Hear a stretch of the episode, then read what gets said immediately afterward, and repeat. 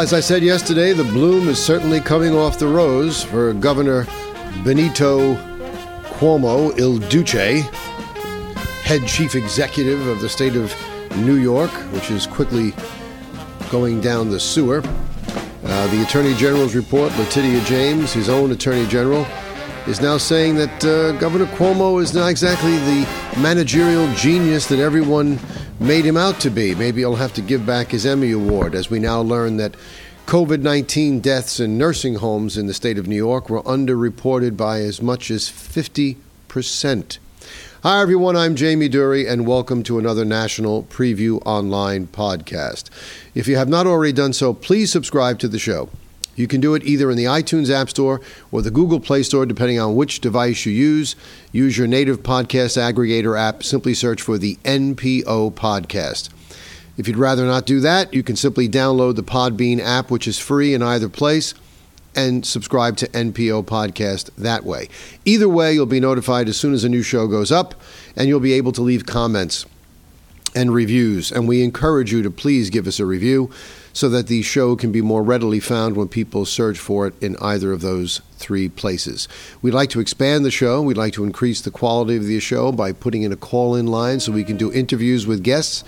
And you can help us do that. If you go to our website, nationalpreviewonline.com, there is a GoFundMe page there and you can make a donation. And now, please, we are not looking for big donations. We're not looking for people to give us $500, 100, or even $50 or even $25. We're looking for modest 5 and $10 donations. We're not looking to make a living off of your donations. All we're doing with that money is expanding our current advertising budget on the internet, which has helped us to grow the show so far, and we'd like to increase that growth rate to the point where we will attract the attention of advertisers, and then we'll be self sustaining and we won't need any assistance from anyone.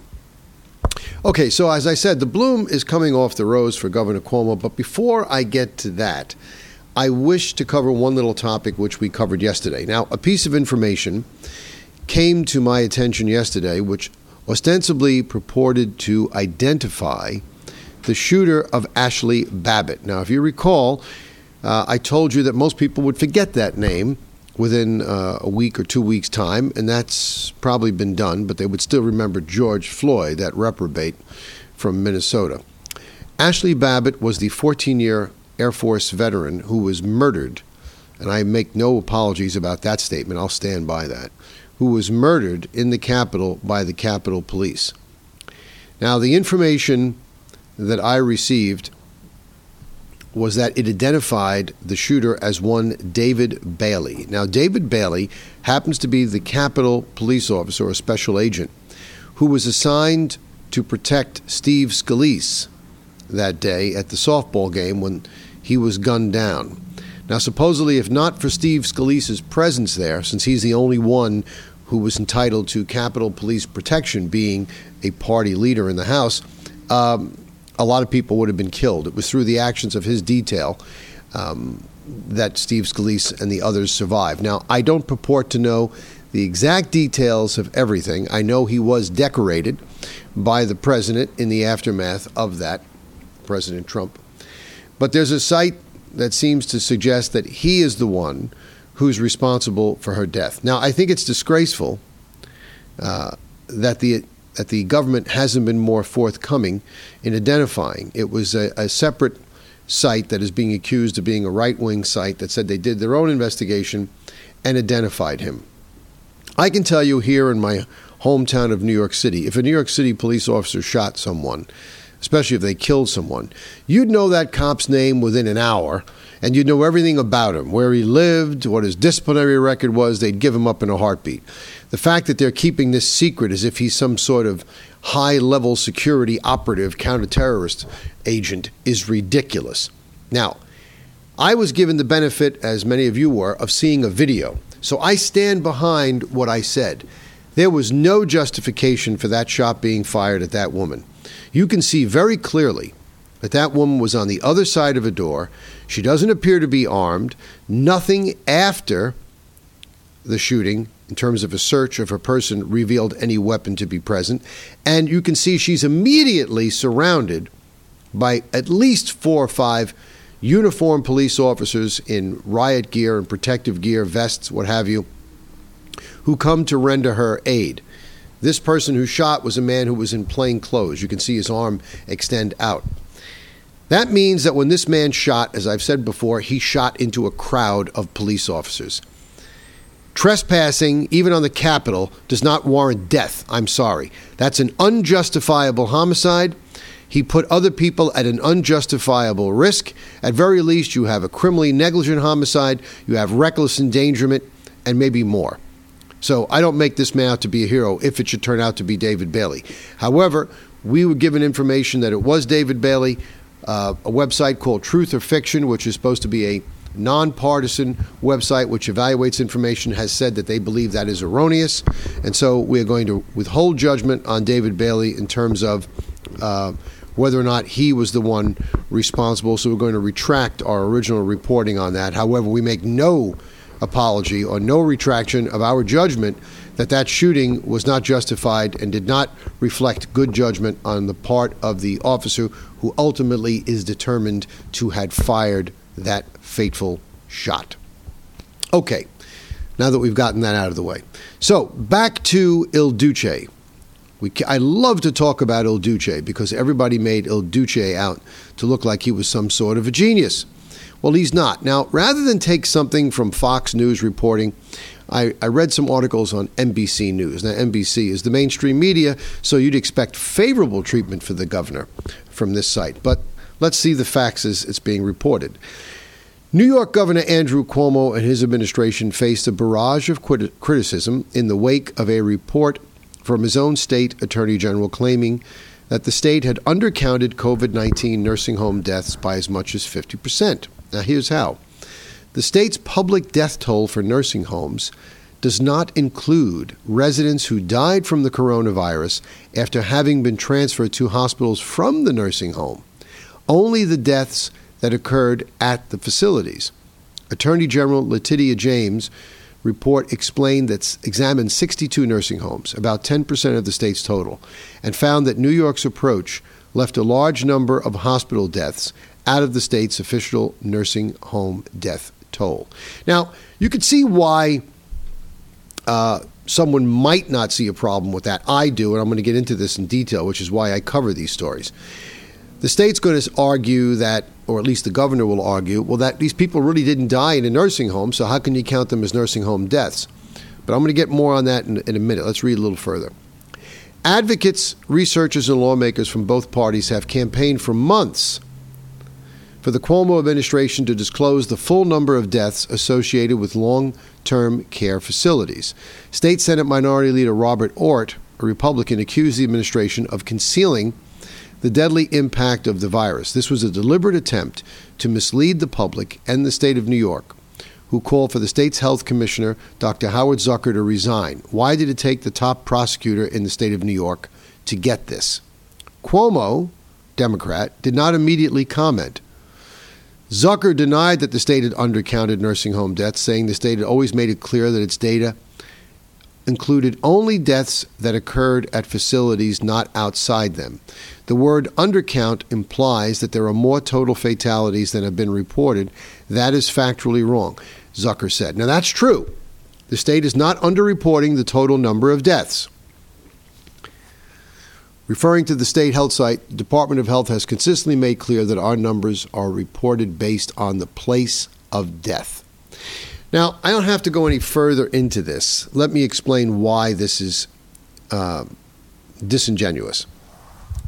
It is true that if a person dies in a hospital, he obviously didn't die in a nursing home, or she didn't die in a nursing home. But that's not the heart of the matter here. The heart of the matter is, as I've said many times, nursing homes are not hospitals. They are not equipped to deal with a contagion like this. And these patients never should have been sent there in the first place. Now, if someone was a nursing home resident and had just gotten it because a visitor came in or a staff member brought it in and they were transferred to a hospital, I don't see how you could fault the nursing home or anybody else for that matter. However, when you've got an idiot in the governor's mansion who, when he has a 3,000 bed hospital that the U.S. Army set up for him in the Javits Center at the behest of President Trump, for the sole purpose of handling COVID patients, and when that same president sends you a ship that's capable of handling a thousand more people, and you cry on his shoulder that that ship also be converted to COVID only patients, so you have a 4,000 patient capacity at your disposal, only a lunatic or a dunce would send COVID 19 infected patients into a nursing home, which by definition is populated by people most at risk for contracting it. That's what he did. So, the Attorney General is absolutely correct when she investigates this. Because, and the critics are correct for calling the governor to task because while it was true that those people did not die in nursing homes and died, died in facilities outside the nursing homes, such as hospitals, the fact of the matter is they contracted that infection while in residence at a nursing home, and they would not otherwise have contracted it had not Il Duce sent COVID 19 infected patients to the nursing homes in the first place. I told you of a nursing home in Rensselaer County that was county owned, where the county executive, knowing how vindictive Il Duce could be, quietly declined to accept any COVID 19 patients. He told the staff that we're not taking any. They had no COVID 19 deaths, which undercuts Benito Cuomo's argument that it wasn't the COVID 19 patients that he sent there that caused the infection, but rather it was the staff that brought it in. Well, did the nursing home in Rensselaer County operate without any staff? They had staff, no one got it.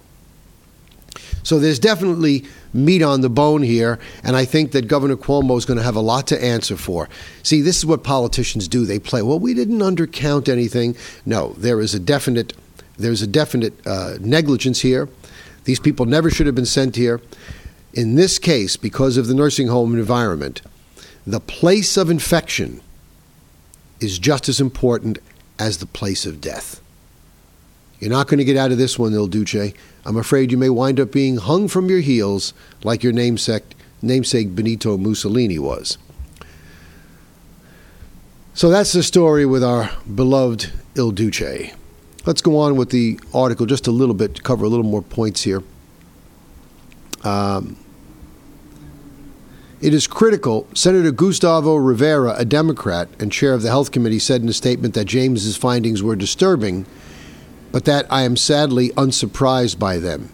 It is critical that the Cuomo administration finally releases accurate data on nursing home deaths, which my colleagues and I have been requesting for months. So now you have Democrat representatives asking Cuomo and putting the pressure on Cuomo. New York's approach to counting nursing home deaths, quote, totally masked the true death rate and the impact said David Grabowski, a Harvard University professor and healthcare policy expert, who said such data could have helped direct resources to troubled facilities and assist policymakers in determining what went wrong. And that's right.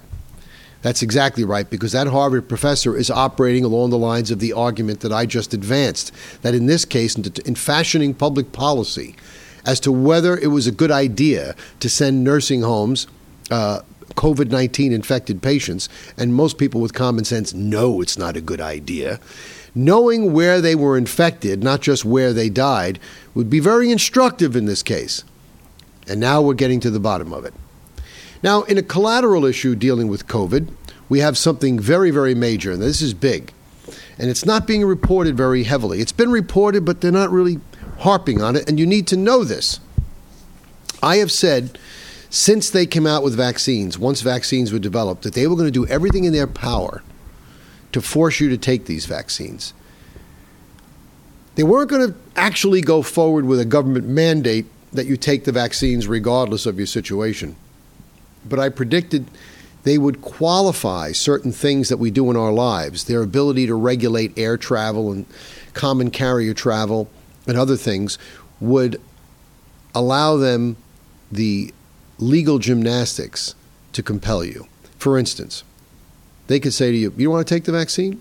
That's fine. You could sit home, not take the vaccine. Oh, you plan on flying someplace? Sorry. We regulate air travel. You can't board a plane unless you're COVID 19 vaccinated and can prove it. You want to get on a cruise ship? Nope. Not unless you're COVID 19 vaccinated and prove it. Want to get on Amtrak? Sorry. COVID 19 vaccination only. And then they'll expand that to every limit they can. Want to enter a government building to uh, file your taxes? Nope, sorry, if you're not COVID 19 vaccinated. So they're going to almost intimidate you into getting the vaccine. But what if it could be proven that the vaccines are not a panacea? This is taking away nothing from Pfizer's very, very good effort to develop a vaccine and the other company that developed the vaccine. And this is taking nothing away from President Trump and his uh, medical staff and his desire to develop a vaccine. It's a good move to develop a vaccine. We have vaccines for flu, they're not always 100% accurate, but we have vaccines. Well, what if, though, despite best efforts, even having developed a vaccine, evidence emerges that the immune response to the vaccine is not what it should be. Well, that undercuts the ability of the government to mandate you and force you to take the vaccine. What's the big deal with taking something? Or how can they force you to take something that isn't effectual? And now we're learning that the older you are, if you're above 65, the people who are most in need of it, that the vaccine is not all that effective. Well, there's a big pharmaceutical company because Pfizer is not the only one, called Merck. They used to be called Merck Sharp and Dohme after a merger that took place many years ago. In fact, they're still called Merck Sharp and Dohme outside of the United States. Merck is a big pharmaceutical company. Big. It's not a fly by night organization. When I was a young young lad working as a clerk in the neighborhood drugstore, I became familiar with all of these brands Smith Kline and French, Merck Sharp and Dohme, Pfizer, Eli Lilly. These are big names, big names in pharmaceuticals. Well, Merck was working on developing two COVID vaccines. This past Monday, Merck announced that it would stop developing both of the current formulations of the COVID 19 vaccines the company was working on. The reason? Inadequate immune responses to the shots. Work will continue on at least one of the vaccines, which is being developed in partnership with the International AIDS Vaccine Initiative, to see if using a different route of administration would improve how effective it is. But they are abandoning as their main obje- uh, their main method of combating the COVID 19 development of a vaccination. The announcement marks a shocking setback for one of the most storied vaccine makers and will raise tensions around readouts expected soon from other companies including Johnson & Johnson and this new upstart Novavax. This is from an article uh, in Stat, Stat News. It's a medical site. Merck said it remains committed to research on COVID 19 and will focus instead on two treatments it's developing. One is an antiviral medicine against SARS CoV 2, the virus that causes the disease, and the other is a medicine aimed at helping hospitalized patients by reducing the immune system's overresponse to the virus. And it is already shown promise in clinical studies. You see, what Merck has come to the conclusion of is they think whatever the characteristics are of this particular virus, the normal response that people might get from a vac- uh, to a vaccine is not happening here. It's helping, but it's not as efficacious as they would like it to be. They have now come to the conclusion that a better way of doing this is to allow people to get the disease but develop therapeutic medications that mitigate the severity of that disease once people have contracted it. This was the course of therapy that was used with President Trump. President Trump would be a classic example of someone who might be moderately at risk. He's in very good health, but he was 74 years old at the time he contracted it.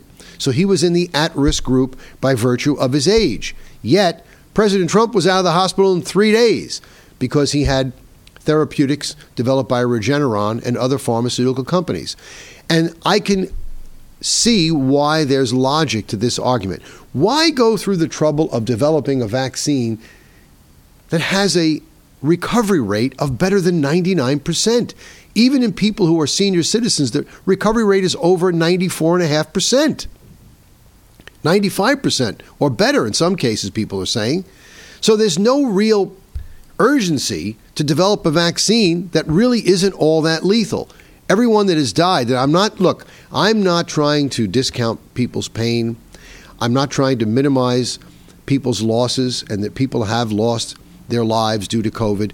But what I am telling you is when you've got this many people who have tested positive, I think it's now we're up to 12 or 15 million people in the United States. Those are only the people who tested positive because they felt sick and they went and got tested. 97% of the people are completely asymptomatic. That means if you use the statistical analysis that the CDC has used, you've got maybe 125 million people or more in this country who have actually been infected by COVID 19. We're over a third of the country that's had this. And you got 315,000 deaths. That's not a hell of a lot when you've got 125 million people infected. Certainly not enough to justify this upheaval in our day to day lives and the bankrupting of individuals and the crashing of economy and crippling of businesses. You just can't justify it. Nick uh, Kartsonis, the senior vice president for infectious disease and vaccines at Merck Research uh, Laboratories, said in a recent interview, We're disappointed by this result. But it also allows us to continue to focus on our therapeutic candidates and move those forward. As you know, we are open to continue the work to see if we can address the pandemic in any way we can add value. The results from a phase one trial, uh, described briefly in Merck's press release, were, uh, press release, were resoundingly disappointing. The hope was that Merck's vaccines, which were unique because they used viruses that could replicate once they were in the body, would be long lasting, one dose vaccines. The virus used for the vaccine being developed with the IAVI is the one used in Merck's successful vaccine against Ebola. The other vaccine uses measles virus, a type of vaccine Merck has manufactured for decades. Both how vaccines, however, produce lower levels of antibodies against the SARS CoV, including binding antibodies and neutralizing antibodies, than is seen in the blood of individuals who have recovered from COVID 19. Kartsonis said it was difficult to compare results from different studies because researchers have used different assays to measure antibody levels, but it appears that neither vaccine performed as well as the Pfizer uh, vaccine or the Moderna vaccine. Those vaccines produced very different results than the Merck vaccine, which they abandoned. Those vaccines produced antibody levels several times higher than the typical levels that are seen in people who have been infected with COVID 19 and recovered from it. Uh, there's another vaccine out there made by AstraZeneca in Oxford. Uh, that vaccine led to antibody levels that are more or less on a par with those found in people who've recovered from COVID 19. Now, I, I, mention all of this because it's just interesting to show how when people are, are struck with fear, uh, fear drives people to pursue different directions. Sometimes uh, there aren't ultimate solutions to problems, there are only approaches. And this difficulty that Merck is encountering may be indicative that the approach of trying to beat COVID 19 exclusively through vaccines, uh, or primarily even through vaccines, might not be the way to go. Now, Merck has said that there may be reasons why their vaccines underperform because one of the things that can affect how effective a vaccine works is the method of introduction into the system. These were done uh, primarily as intramuscular uh, injections, and that may be the problem. Whereas you know they need to get to certain receptors in the body, and an introduc- um, intramuscular injection might not be uh, the best way to do it. Uh, an oral uh, taking of the vaccine or an intranasal uh, intranasal administra- uh, administration might work better. But it just goes to show that there are more than one way to skin a cat, and it seems like when you have, to me, a virus, as I explained earlier, isn't all that lethal if you're a person that's in relatively good health and doesn't even have to be lethal after you become infected with it, provided there are adequate therapeutics provided in a timely fashion the better way might be to simply let people get it, treat them with the therapeutics, in which case they have a very, very short uh, period uh, where they're ill. And again, I keep going back to President Trump. Here's a man who was 74 years old. He was certainly within the high risk group by virtue of his age, but he's in very, very good health otherwise, a very high energy level for a man his age. And yet he was in and out of the hospital in about three days, and he didn't look any worse the wear uh, for having had the COVID. And then you have Dr. Fauci out there uh, coming up with all kinds of information. He was the guy that last March was saying that the, the mask wasn't all that. Now, because he's got Sleepy Joe in there, he wants everybody to wear a mask. The mask is not a panacea. The bottom line is we've been living like this, like, like animals, uh, forced to coop up uh, for a large portion of the day in places when we didn't need to, seeing our businesses destroyed. New York City, to me, was a great town. Between the incompetence of the administration of the of the current mayor Bill De Blasio and the benighted governor Il Duce Benito Cuomo, we've seen New York City slip into almost bordering on a third world status. Bums are all over. And that's what they are. You call them the homeless if you want. I call them bums. Begging on every corner in Midtown Manhattan. Restaurants closing up every day, never to return. Several in my neighborhood I watched the other day go out. They're not going to come back. What is there to come back to? What is the purpose of beating this virus if there's nothing to come back to? In light of Merck's experience, can't we at least agree that it might have been a better way to let those of us who were healthy, who had less than a 6% chance, less than, well, I should even, I have less than 6% chance. The recovery rate is 99 uh, percent and better for people who are healthy and not at risk. Of all the deaths we've had, only about 6% have been of people who were in good health. Wouldn't have been a better way to go to let those of us who were healthy go out and get it, treat us with therapeutics so that there were few of us around to infect those who were really at risk among us. I have spent very little time visiting my mother, who is 85 years old, because of this infection, because I don't want to give it to her, because she is someone who is at risk. She has a number of health problems and she's in advanced age. Wouldn't it have been better if I had just been able to go out and get it, recover from it, have antibodies, and therefore be incapable of giving it to her? Am I supposed to stay away from her in perpetuity? These are the questions that are not being answered. These are the questions they don't want to answer. They just want everybody to get the vaccine. And I hate to say it, but it seems almost as if it's being done not because it's the most expeditious way of treating this virus, but because it's a very expeditious way for certain people in certain positions to make a lot of money. And as the saying goes, you want the answer to a problem, you want the answer to a question, follow the money. That'll give you the reason. For National Preview Online, I'm Jamie Dury.